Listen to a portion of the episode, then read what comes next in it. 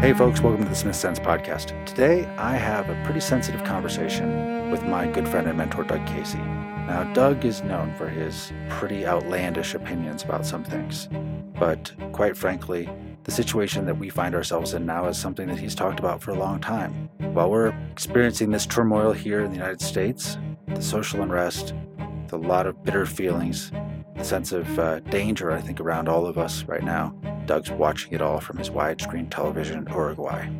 In any case, Doug has a lot of thoughts about what's coming, what's here already, and what we might do about it. And while this isn't the most optimistic episode you'll ever hear, I do think there's something to be gained by listening. So sit back, and here's Doug Casey. All right, Doug, thanks for joining me here. Last time we spoke, we talked about the money system, and I had a lot of actually really good feedback from people that couldn't wait for us to do a part two because we just got into so many different things that we couldn't really go as far with it as I hoped to. So this is that part two. And I want to talk more about the money system again, but there's a whole bunch of other things that are happening with all the social unrest and social strife and all the craziness that's happening right now. I really want to get your take on that as well. Well, I suppose I can gloat in a way because here in the um, backward little welfare state of Uruguay, where I am on my ranch, nothing is different from before. So I feel rather smug watching the collapse of the US comfortably on my widescreen as opposed to uncomfortably out my front window. I might only add that over the next six months, I expect I can turn the audio off and just put the Rolling Stones Street Fighting Man on while I'm watching the screen. Do you say collapse of the US? Do you think that's really what's happening right now? Well, you know, that really is kind of a cosmic question because I don't believe in so called American exceptionalism because that has all kinds of uh, nationalistic overtones, uh, shades of um, Teddy Roosevelt and uh, so forth. But the idea of the U.S. actually is not just exceptional, but unique. The U.S., at least until recently, was about all that was left of Western civilization. Values like free minds and free markets and free press and free thought and um, Boy Scout virtues, trustworthiness, loyalty. I mean, Western Europe is degenerate and degraded and is just a giant dystopian welfare state. Now, the U.S. is all that's left. And if the U.S. goes under, look, we're, we're actually moving towards a worldwide police state, which has been evidenced by this worldwide hysteria over the coronavirus. You can't do anything and go anywhere. It seems that we're all going to have COVID passports if we want to get on a plane. This is really, really disturbing stuff. It is. And I think they're almost you could think of them as two separate issues, but when they come together, when you have the decline of like Western civilization and at least uh, Enlightenment values, and you have police state coming together, it seems like the worst case scenario. That's true. It's um, not quite Orwell's 1984, and it's not quite Huxley's Brave New World, but takes some of the worst elements of both of them. So I don't really know what's to be done about it. The problem is, is that it's not much that you or I, as individuals, or perhaps anybody as an individual, can do at this point. Although I've got to say that um, in my upcoming third novel, Assassin, following the uh, history of Charles uh, Knight, our hero, he becomes an assassin because he decides that he's got to do something. And what can you do as an individual? You can eliminate the most malicious government officials that are trying to do all these things. Now, that's highly politically incorrect. And it's just a good thing I'm saying this in a novel. Otherwise, the men in black would be knocking on my door. Anyway, it'll be out next week's. And I will be one amongst the first to read it. I can't wait. I'm very excited for it. Well, thank you. So there's not much that individuals can do exactly, but if this is a general decline of these Western values, is there any refuge left in the world at all? Like you said there's no country that really holds up these values in their way. Not to say the United States has done a great job in the most recent decades either, but there's not any other place. So what's the refuge for the individual who still values these things? Well, I've thought about that. And of course, I've always advocated having a crib outside of your home country. So if things went bad, as they did in Germany in the 30s or Russia in the teens or China in the 40s or Vietnam in the 70s. There's a new one every year and several every decade. So you can leave and go someplace else so you won't have to suffer the unpleasantness and inconvenience. But where can you do that today? Because all the countries in the world are going in the wrong direction. It's not just a one state that's kind of turned, you know, in the wrong direction with new leadership or whatever. There's also the global economic phenomenon that's happening now that is a lot more akin to the Great Depression, where it really was global. And that economic tension stirs the pot, and lots of countries can end up turning ways that you can't even foresee them ending up right now. I remember not long ago, a decade ago, I looked at Chile as being one of the most stable, most reliable countries in South America because it had a huge middle class, you know, and so it's usually that there's a big division in wealth, I guess, you know, inequality of, of income. Then places tend to be less stable, but Chile was looking really, really strong in that regard a decade ago, but they've had lots of problems with protests and so forth over the last year or so. And it seems like that's probably going to get worse. You're absolutely right.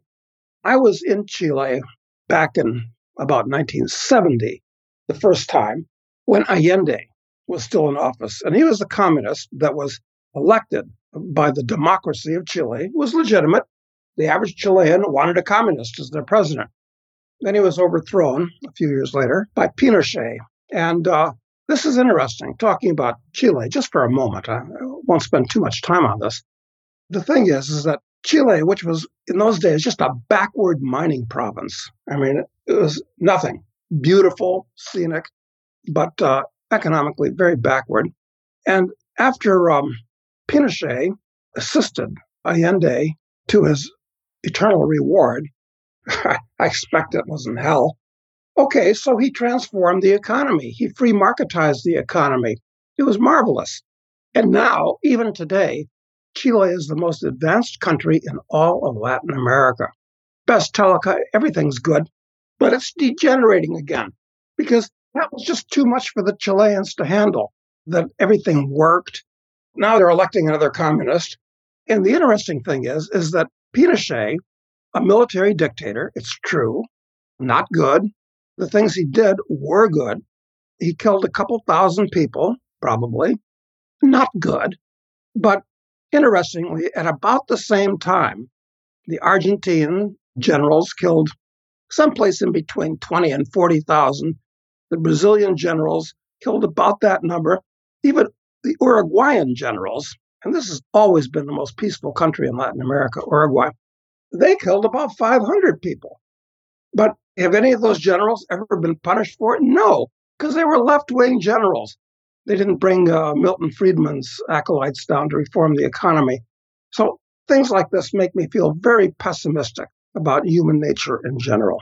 It's a worrisome time, you know, because I think that I was talking to you recently about, I shared a video with you my son was doing, and I'm like, my son, who's a teenager, and he's seeing everything around him feeling like he's being attacked. He's not really being attacked. He's only theoretically being attacked, you know? But it feels like he's under attack and feels like America and American, what he considers American values and the Enlightenment era type things are under attack. And if anything, it's radicalizing him. I mean, it's pushing him into a trench, essentially, a side that he would not otherwise be in, I think. And I feel like if it's happening with him, and I can see it happening with him, I got to imagine it's happening with everyone, you know, in the country. I mean, lots of people this is happening to. And how does that not then lead to some sort of escalation? Not from my son, of course, but from just the general population just getting tired of being told what to do. And I mean, how does that not lead to escalation? I don't see how it doesn't, uh, frankly. I can feel, even from down here now, just by corresponding with friends of mine in the US, I can feel the escalation. I can feel the polarization. I can feel the way the people that um, would generally vote Republican actively are disliked, even hated by the people that tend to vote Democrat, and vice versa. The U.S. is no longer a country that shares common values. You know, it's turned into a multicultural domestic empire. That's how I describe it. It actually should break up. Unfortunately, though, even when countries should break up, sometimes it happens peacefully, like when the USSR broke up into 15 constituent countries, and Russia should break up into many more, incidentally. And Yugoslavia broke up into six, and Czechoslovakia broke up into two. And I expect the United Kingdom will break up too, at least into Scotland and England. The U.S. ought to break up. It's too large, it's too disparate, it's ungovernable. But the last time that um, some states tried to peacefully secede, it was known as the uh, Civil War, which it wasn't. It wasn't a civil war because it was a war of secession. The South did not want to control the central government in Washington. They just wanted to go away. This time, if we have a war, it will likely be a civil war where these different groups that hate each other each try to take control of the government in Washington. And I'm afraid that in November, and I speak as somebody that didn't vote for Trump last time because I don't believe in voting, because my vote doesn't count and many other reasons, but I put a money bet on the fact that Trump would win in 2016. I won't make that bet this time. I think the Democrats are going to win in November. I hope I'm wrong. It's weird for you to say you hope you're wrong because normally you think to hell with them all is what I've heard from you over the years, you know? They're all a problem. So to hear you say, well, you hope you're wrong and you hope that Trump would win this time or that the Trojan horse of, you know, senile Joe Biden would win. What's changed in your thinking to make you feel like it actually matters this time? Well, look at the about 20 people that were on the debate stage wanting to be the Democratic candidate for presidency. I mean, there were several active communists. Almost all of them were socialists, and Biden was about the most rational of these people. So the whole country has gone radically to the left over the last three generations. And I attribute a lot of it to the fact that the cultural Marxists have taken over the education system from top to bottom, from the colleges down to the high schools, down to the grade schools. And kids go off to school to be indoctrinated hours every day. And they hear this stuff, and their minds, which are basically tabula rasa, are filled with these concepts. And it's really hard to unlearn a con- uh, something once you learn it. It's like when I was learning to play polo. I didn't take riding lessons and I picked up lots of bad habits and improper concepts of riding. And it took me years to unlearn them. It would have been much easier to learn, learn it right the first time. But in schools, kids are poisoned by all this stuff from their teachers. So I don't know how you turn this around at this point. And the reason I support Trump, or let's say that I hope he wins, I'm not sure I support him, because he's an economic ignoramus and he's extremely dangerous when it comes to foreign affairs. Okay. But the good news is that he's a cultural conservative. I mean, at least he sees the days of leave it to Beaver and father knows best and, you know, stuff like that. When America was placid and prosperous and orderly, he likes that. He doesn't want to totally overthrow the culture. So that's why people are voting for him. But if the economy is as bad as I expect it's going to be by November, the average American who thinks the world revolves around the government, and he's right, the world does revolve around the government these days, is going to want to change. He's going to want free shit. And that's what the Democrats are offering. You know, one of the other things that is, I think, happening this time with Trump, he's looking very weak in that people see cities on fire. They see people breaking the law. They see the uneven justice under the law, uneven allocation of the law, even, you know, uneven enforcement of the law to the detriment of the people who support him. And the fact that he doesn't seem to come to their defense ever. At some point, I think people look at it, they go, well, the guy who I'm supporting doesn't appear to support me when it counts. Then I'm just not going to vote this time. And I think that's probably the biggest risk to him, actually, is that the people who, with their vote of him last time around were primarily doing it as a rejection of the status quo, rejection of the elites that run everything, you know?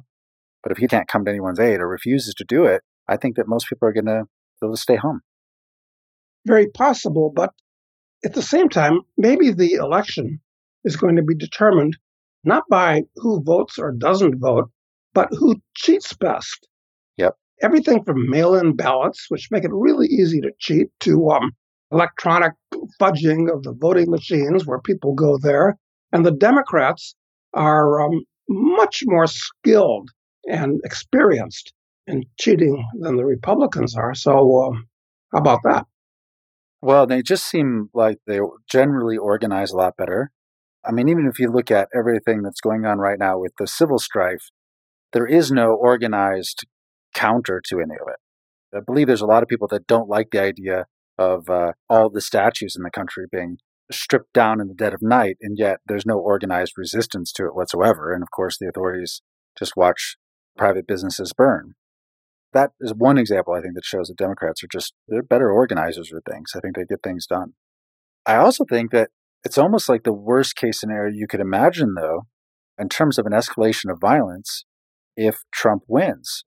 Because I think that he has been considered an illegitimate president his whole term if he wins the election, it'll be considered illegitimate. There'll be some reason as to some group cheated, probably Russia involved again, or something like that.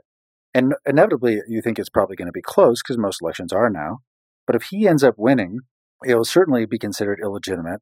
And the truth is, is that all of this uh, lack of social order has come into being under his presidency. So it's hard to imagine that if he's been unable to stop or unwilling to take any action to stop anything that's happened so far, you think if it's a close election, people freak out thinking it's totally illegitimate that he wins.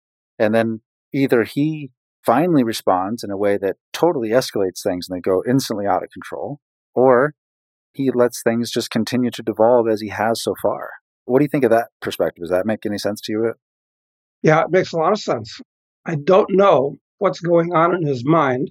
And I don't know who is counseling him, except that it seems like he's shown extraordinarily bad judgment in surrounding himself with counselors. That's for sure. All these people, they're horrible people.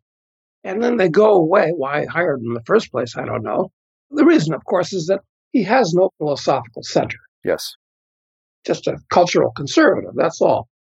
This has just really got to end badly. One thing that happened over the weekend, I think, was there were about a thousand blacks who were armed and went to uh, Stone Mountain, Georgia. Did you follow that? I did, yeah, I saw that. They were a spin-off of the Black Panthers, I think. Kind of, yeah. These are really radical dudes. They actually came out. Their leader, who called himself Master of something or other, which I thought we can't even have master bedrooms anymore, and he challenges the honky rednecks to come out and fight. And there they are. This is the first time I've ever seen or heard of a thousand black men with uh, AR 15s and such actually looking for a fight altogether. This is a big deal. I think it is a big deal. And I think that, you know, it's totally different than the Black Lives Matter movement, though. It's a separate group. They want an ethno state. They're marching through Stone Mountain, Georgia, which I believe that was the birthplace of the KKK, was it not? I mean, it's a, certainly a center of the KKK historically. So they were doing it there specifically to taunt as a political action, you know? It seemed to me one of the things that was really clear about those guys, a lot of them looked like they were former military. I mean, they looked trained and skilled and disciplined, and they weren't carrying crazy signs or burning things down or assaulting individuals, but they looked like they were a force to be reckoned with. Yeah, it kind of looked that way to me too. How can this possibly end well? Apparently, give those guys Texas and it'll all be fine. That's what they're asking for. They're going to have some real trouble. The Texans? Yeah, the Mexicans think Texas is theirs. Some years ago in Aspen, up Marketplace, okay?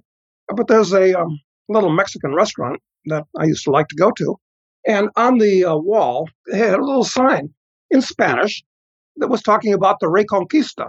And basically, the Hispanics are going to take back not just Texas, but Arizona, New Mexico, California, Colorado. Well, that's basically what the U.S. took away from Mexico and the Mexicans uh, at the time of the Texas Republic and the Alamo in the 1840s. The blacks are going to have a hard time if they try to take Texas. Yeah, I think so too. I think there's a lot of Texans that would oppose it in addition to the Mexicans. That group was interesting. I'm a little torn actually. So when I saw it, Doug, I see it as a it's something distinct and different from Black Lives Matter. At the same time, they're saying totally incendiary things and they're walking around carrying AR 15s. And I'm like, yeah, I love the Second Amendment. I think it's really important. I'm happy to see him doing it and, and using their good trigger control, Even when they get in an argument with a motorist, they never point the gun at him. It's like really good. Like these guys are have had experience with firearms. They know what they're doing. So I was happy to see that. And at the same time, the things they're saying, I'm like, yeah, I don't like it, but like that's cool. Yeah, of course. One of the other odd things is that blacks are talking about racism, America being a racist country. And the fact of the matter is, every country, every ethnic group is racist. You know, racism is supposed to be horrible. And frankly, Martin Luther King was right. You have to judge people by the content of their character, not the color of their skin. Absolutely, totally agree with that. Well, these people don't. Their whole lives are structured around their race.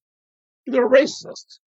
That's the worst kind of racist. But actually, human beings are all basically racist.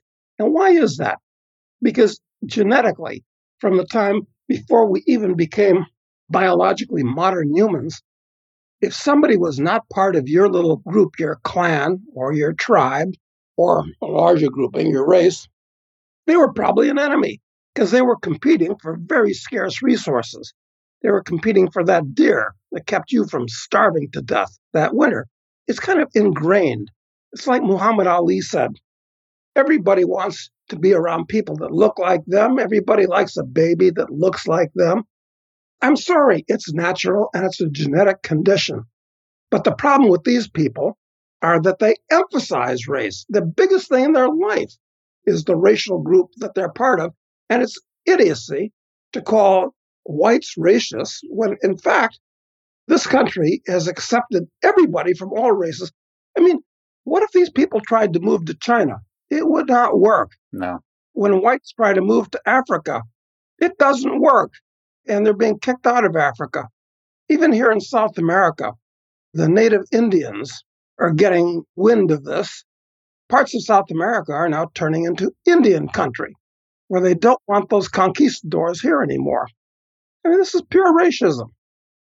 The thing that is amazing about America actually, obviously, has not been this way for most of our history, but is that there aren't laws that favor one race over the other. So, like, while you might have a preference, if you're a Latino and you have preference, do most of your business with other Latinos, you socialize with mostly other Latinos, and that's the way of life you have based on the choices you make. That's fine as soon as you start to act against somebody else in a way that harms them, basically breaking the law, almost and regardless of their race, if you do it because of their race or for whatever else you might do it, it's illegal.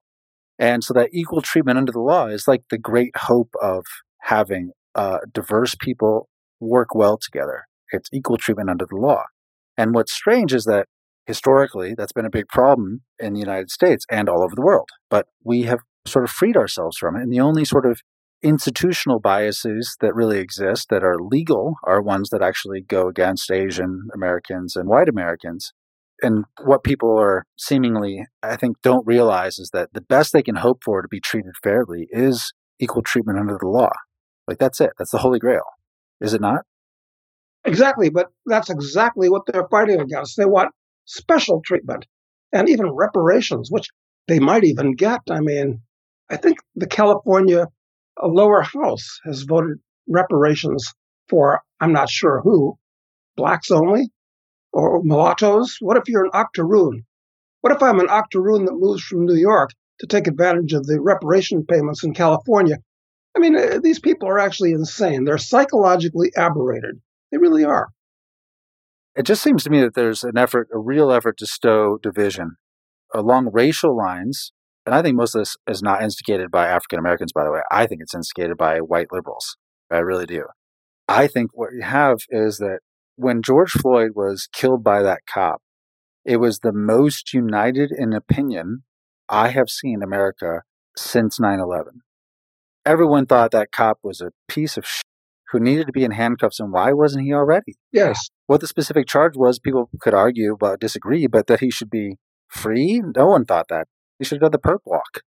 Everyone agreed. So it does seem weird to me that we take a moment where there's literal total agreement and somehow it gets turned into the most divisive issue of my lifetime. How does that happen overnight? Because the pot was boiling. it was just the catalyst that made it all blow up. This has been coming for some time. And I'm afraid that as bad as things are right now, they're still kind of held together because the stock market and the bond markets are basically at all time highs. Yeah. When they melt down and the banks are in trouble and the insurance companies and people's pension funds, and there are going to be another wave of unemployed people. I mean, who can say what's going to happen? Because the US is very urbanized. Cities don't produce food or anything like that. Have you heard of a guy named Peter Turchin? T U R C H I N? I've read a few of his things from time to time on the internet. Don't know anything about him really. Well, I know he's a Russian American scientist and he studies like complexity science and cultural evolution and just to sort of look at how societies grow and change and evolve over time. And he has this book, it came out, I think, in 2016 called Ages of Discord. I found this incredibly fascinating. What he said in, I think it was 2010, he wrote an article saying, think things are bad now, wait until 2020. And so it's got a lot of press recently because he said things will be really bad in 2020. And the underlying thesis really is that what happens is when there's a overpopulation of elites, they start fighting amongst each other. So basically, the number of elites is overpopulated. So they start fighting amongst each other, and they essentially use the people essentially to beat each other. It says overpopulation of elites is the big problem. And if you looked at what was happening now, where really it's a fight among the elites in Washington or the elites in our society, the Ivy League educated lawyers. One thing he measures, he measures the number of people that are graduating with law degrees as a way to show overpopulation of elites. But he says that that's the root of it, and even a little bit lower than the overpopulation of elites.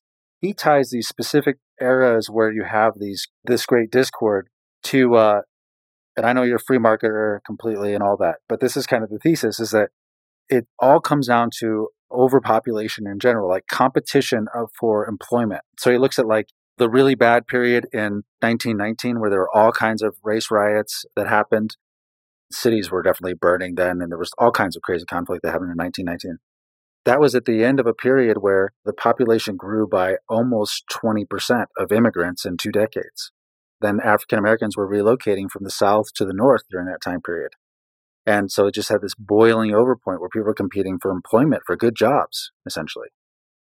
Yes, and of course there was the dislocation from demobilization right. after World War One and of course, we had the Spanish flu at the same time, which was an order of magnitude more serious than this uh, COVID hysteria. So, yeah, that's true.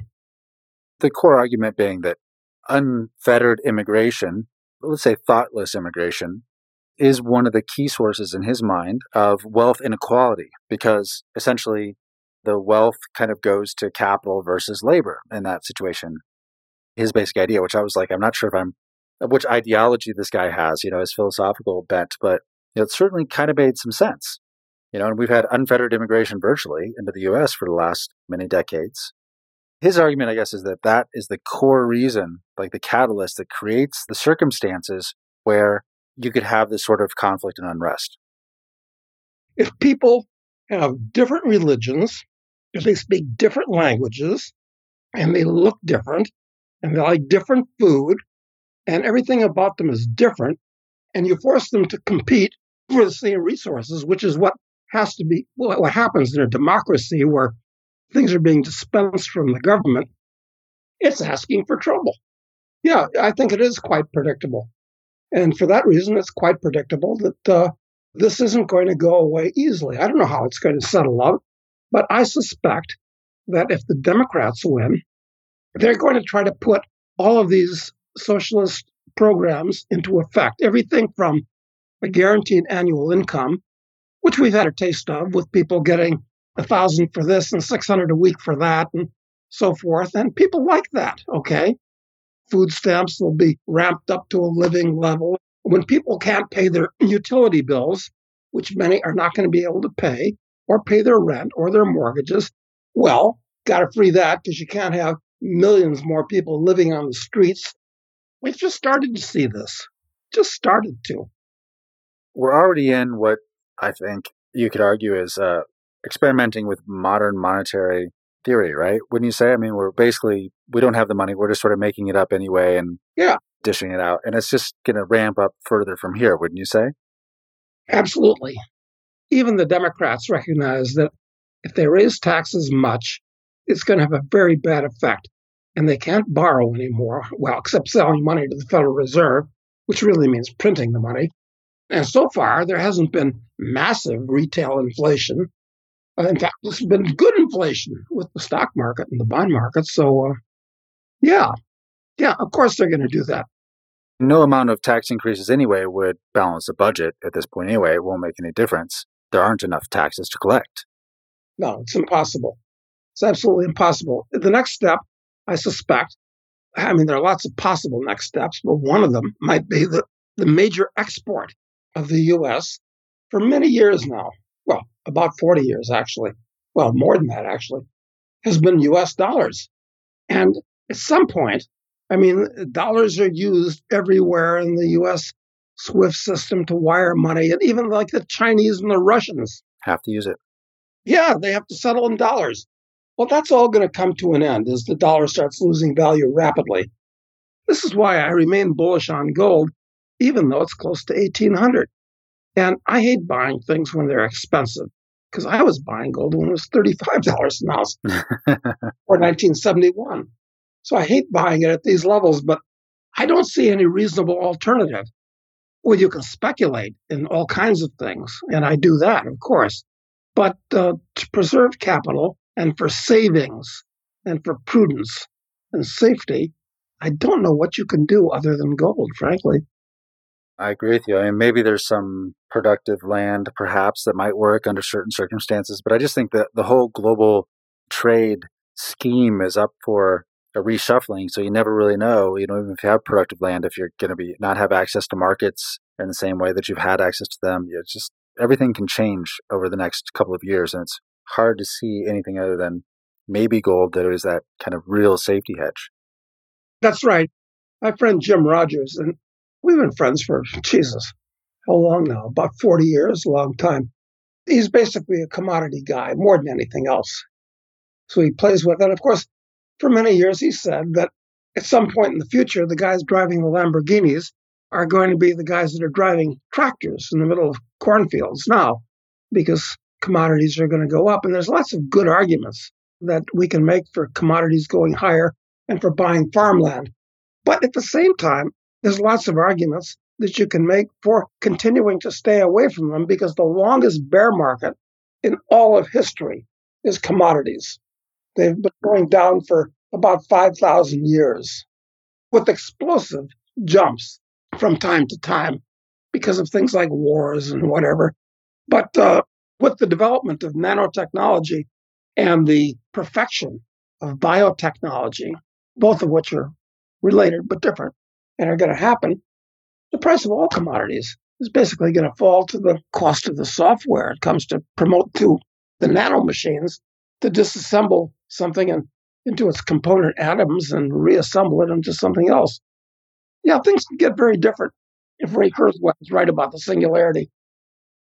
I wonder what you think about the fact that the monetary system seems just set, I guess, for a reset.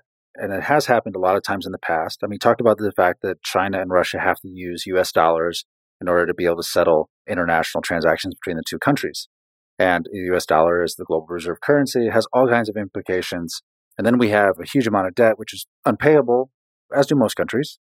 The answer to our problems, I think, as a society, most people think what we need is we just need to spend more on the problem. I think that we Americans tend to believe that if something isn't working right, whether it be education or healthcare, the problem is we're not allocating enough capital, which of course is absurd, but that seems to be our default solution.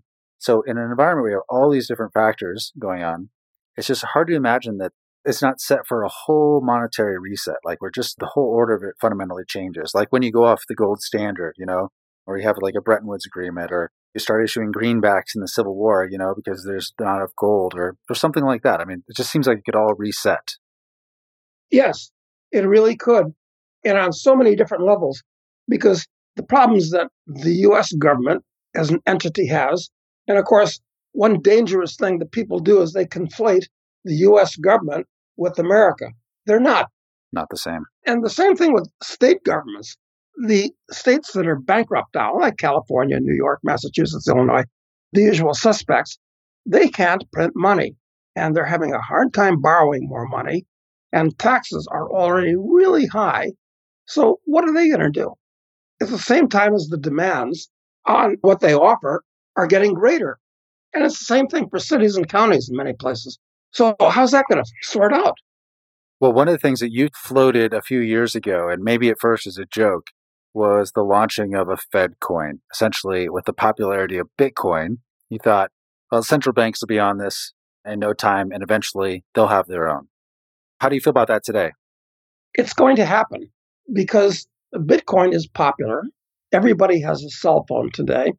And the government loves the idea of something like a Fed coin because if you deal in Fed coin and it's all done electronically, which it necessarily has to be, and it's all working through your cell phone, it means they automatically know everything that you buy and sell, everything that you own. There's no cash anymore. Okay. Forget about buying stuff for $100 bills. And at that point, if they don't like you, they can close your account. Or if they deem, for instance, that it's uh, really not in your best interest to be eating McDonald's cheeseburgers, they make it so that you cannot shop at McDonald's. Yes. It'd be really easy to do. Just be like, just cut off that merchant for that person. You're too expensive on the health system, so they're going to cut you off. When I first thought about this, I was like, the biggest problem I had with this idea was that it would totally disintermediate the banks. I was always thinking, well, you know, the Fed and like the banks seem like they're pretty tight. It's hard to imagine, like they're the same people some a lot of the time. It's hard to imagine them doing that, you know, because the banks benefit so substantially from the current system. But I think when it comes down to it, my guess is that they could easily justify themselves and figure out some other feeding trough for the banks and their friends there to succeed in. But they could easily justify the benefits of moving it to a Fed coin versus the consequences of essentially killing the banking system. The biggest thing is that they printed all this money recently and they're trying to get it pushed out to like help keep the economy going. But the way they have to do it is pretty inefficient. It's really inefficient to get the money out there. And then if they feel like if there's too much money out there, to basically increase or decrease interest rates, or if you have too much inflation or deflation, it's so easy for them to be able to control those things, I think, from their perspective, under that regime than it is today. Because all they have to do is they have to charge you for keeping Fed coin in your account. If you don't spend it within 30 days, it goes away. If they feel like there isn't enough economic activity, if you're in a depression or something, the money can just disappear if you don't spend it or degrades, you know, loses value quickly over that time period. So there's all kinds of tools that they'd have that they think could help manage the economy better that they probably justify doing. I'm afraid that reality is actually starting to mimic the worst scenarios that science fiction authors have come up with for potential dystopias. And the only thing that holds things together is the genetic predisposition of people to produce more than they consume and save the difference because we're like squirrels. We know that winter is coming and you got to set something aside so people continue just because we're kind of wired that way genetically. This is really disturbing stuff. And what's the way out? Well, I know the way out. It would basically be to disband the US government. I mean, uh, start eliminating totally agencies. I'd have to default on the national debt. People say, oh, you can't do that. That's wrong. Well, it's going to be defaulted on. One way or another. Yeah, one way or another. Honestly or dishonestly. Exactly. And it's like when you have a building that's about to collapse, say a 100 story skyscraper that is going to collapse. Well, what you got to do is have a controlled demolition and bring it down rather than letting it fall unpredictably with no advance warning. That's a great metaphor. So there's all kinds of things that could be done, but people are going to squeal like stuck pigs because their particular on the cow is going to be cut off for them. And they're used to things the way they are. So I think we're going to wind up in a dictatorship of some type. I really do. Yeah, it's hard to see how that doesn't happen one way or another, honestly. In the meantime, hopefully that's more than a couple of years away, but you can see things just cycling out of control so fast from where they are right now. It seems to me that with the combination of COVID And, you know, the fact, well, mostly is driven by that. The, the benefit of living in cities has decreased, and businesses who can have their staff work remote are doing it. I guess the taboo nature of working remote has kind of gone away, and the benefit of cities is clearly not as obvious as it once was. It seems to me that we're probably in or entering a highly mobile state for US peoples where we haven't been in a long time. Like we've gotten more and more static over the last couple of decades. And it seems to me we're going to enter a highly mobile state. And you could just imagine you have a red and blue state sort of shuffling where those, where whatever side people tend to lean to, they get a lot more of that as maybe people abandon to red states. And then it kind of sets you up for a scenario where how it's handled politically, it feels more like disunited nations rather than a United States. You know what I mean? It's like, it's because they clearly have totally, clearly different values if this voting with your feet happens. Yes. And I think you're quite correct. That's what's going to happen. But what is Washington, D.C. and the deep state that circulates around it? What's it going to do? How's it going to respond to this trend that I think you're describing very accurately? Well, if they want to unite the people, the best way to unite the people is to get a foreign enemy. So you start a war. And I think the Chinese are the most likely other dog in this fight. They'll fabricate something and we'll have some type of a war type situation with China. Probably not with nuclear weapons, because they're like uh, the last war's technology, uh, if you will. This next war could be worse in many ways with new technologies that are being developed. But I think the chances of something resembling World War III go up as the powers can see that happening. I think so too. And I think if you look at some of the domestic challenges that they have in China, it's almost like the Chinese could see it as good for them too. You know, I mean, they need some sort of external distraction in order to have internal order.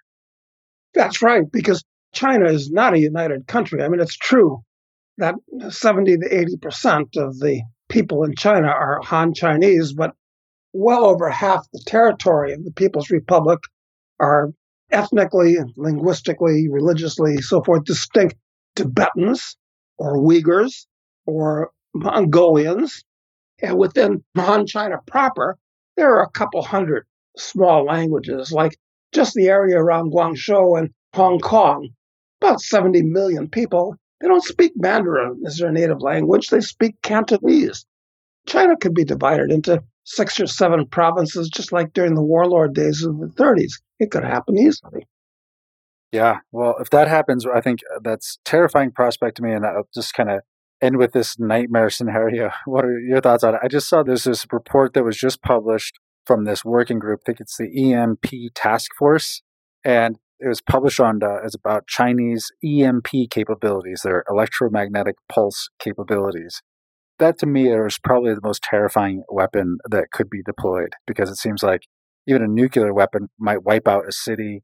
Maybe it could even cause much greater damage across, depending on how, to the extent, you know, they launch nuclear weapons. But EMPs just basically send everybody back to the dark ages in an instant, and they're terrifying. yes, that's true. I mean, it appears that just a couple or three of the right size nuclear bombs set off at the right altitude would create that electromagnetic pulse, and it would be like the, uh, I think it was 1868, the Carrington event. Yep. Where all the electronics would just be fried. But all we had then was the telegram, really. That's basically it. That's our electronic infrastructure at the time. Yeah, but this time the utility grid would collapse. All the computers that weren't in Faraday cages would fry. Cars would fry because they're all electronically run. Airplanes. I mean, really, everything just fall out of the sky. Yep. Yeah, you know, you're right. That's a biggie. And there are some others. So that's the way they'll attack it. And of course, biological warfare is certainly going to have its day in the sun. I mean, we'll have a, much more advanced version of sending um, plague infested bodies over the city walls, like in the Middle Ages. Viruses and bacteria that are bred specially to be virulent and probably to genetically select so that I'm sure that Washington is uh, formulating viruses that just zero in on people with Chinese genes, and the Chinese are just zeroing in on people with European genes. It could really be something. Yeah, you know, actually, even with the coronavirus in the early days of it, the millennials, I saw some memes online where they were calling it the boomer remover because it didn't appear to affect young people. And so they called it the boomer remover. And I'm like, well, I guess if you were going to engineer one and you felt like the healthcare and uh, social services costs were too high for seniors, this is one way to thin the herd. I'm sure not what it was, but it was funny that they jumped on that idea right away and came up with a funny name for it. Well, I know since so many of Generation Z and millennials have been inculcated with socialism, they don't understand the ideas of production very well. They probably say, hey, there's all this great shit out there, and all these old people have it. Let's get rid of them, and then we can move into our McMansions. And yeah, you're probably right. It's terrible. it could be movie Logan's Run. Did you see that one? I don't think I saw Logan's Run. No, it's an old movie now. I'll put it on my list. Post-apocalyptic Washington D.C. You got people living in the sewers or whatever, and part of the drill is that when you're 30, the religion says you've got to go to heaven. So it's just young people. Anyway, kind of a fun movie. Well, let's hope we don't get there because neither one of us would make that cut anymore. No, unfortunately, I find that I can't run the way I used to. So, although I love listening to the Stones Street Fighting Man, I realize that at this point I'd be more of a liability than an asset in an actual street fight. So I want to stay away from one. Yeah, I think it's a good idea uh, as much as you can. And hopefully there'll be some way out of this that maybe an alien invasion that'll bring us new technology. Maybe we'll find some free energy source. Maybe something like that could still bail us out. Maybe technology will save the day once again. Magic can always happen, I guess. That's you know, it happens in books. I know that. if we're left just hoping for that, then uh, I guess it says a lot. Yeah, it does. All right. Well, thank you very much, Doug. I appreciate it. Next time we talk, we'll try and talk about something more optimistic if we can find it. Well, we can't talk about world events then, can we? No, but we could talk about this great book that's coming out very soon. Why don't you tell people about that again? The third novel in my series of seven, called the High Ground series, where our hero, Charles Knight, first becomes a speculator, and uh, we explore the art of speculation in the form of a novel and a bush war in Africa and mining and so forth. And then he becomes a drug lord. We go into everything about the legal and illegal drug trades. And uh, Charles uh, becomes a major drug lord. And then he has to go to jail for a couple of years. But now, in Assassin, he's pissed off. They've uh, stolen two fortunes from him. And he decides the state is his real enemy. And um, the best way to attack the state is personally. And it's got lots of twists, but Assassin is uh, part of what he does. So this is going to be a really good book with a lot of um, revisionist history. But I'd urge listeners to get a hold of Speculator and Drug Lord, which are really good, and you don't want to fall behind the power curve as uh, this series develops. It's going to get really radical after Assassin, too. So this isn't the radical one yet. Radical is still yet to come. Now it's going to get much more radical after Assassin because then comes Terrorist, and then comes Warlord, where he goes back to Africa. And here's where I explain in detail what I my hobby, which has been going to whole countries and explaining to the military dictator, preferably, how he can transform his country into Singapore on steroids in a decade. Then Antichrist, where it turns out that Charles is accused of being the Antichrist, but he's a good guy. I'm reforming all these unjustly besmirched occupations. the seventh novel is Apocalypse, which uh, we wrap this all up. That's Apocalypse is going to be neat. So I got to find a good movie producer because I think it'll lend itself to it. I think so too. And I, I think if you haven't read the first two, I definitely encourage you to go to Amazon and buy them. I am going to get my hands on Assassin as soon as I can. I've been eagerly awaiting it for a long time. It's a pleasure talking to you. Thank you, Doug. Take care. Talk to you soon. You've been listening to the Smith Sense podcast. Thank you for joining us. If you'd like to read more about Matt's thoughts on this topic and others, please visit his blog at smithsense.com, where you can also read the show notes, leave questions, and join the discussion. If you like what you've been hearing, please give us a rating on iTunes, Spotify, or wherever you get your podcasts. And sharing it with friends would go a long way. A quick thank you to Russ Rizzo for the show notes, to our engineer Jason Sanderson, and to the wonderful Zoe Keating for the use of her beautiful music. I'm Anthony Bruno, and we've been sharing time with Matt Smith. Have a good week.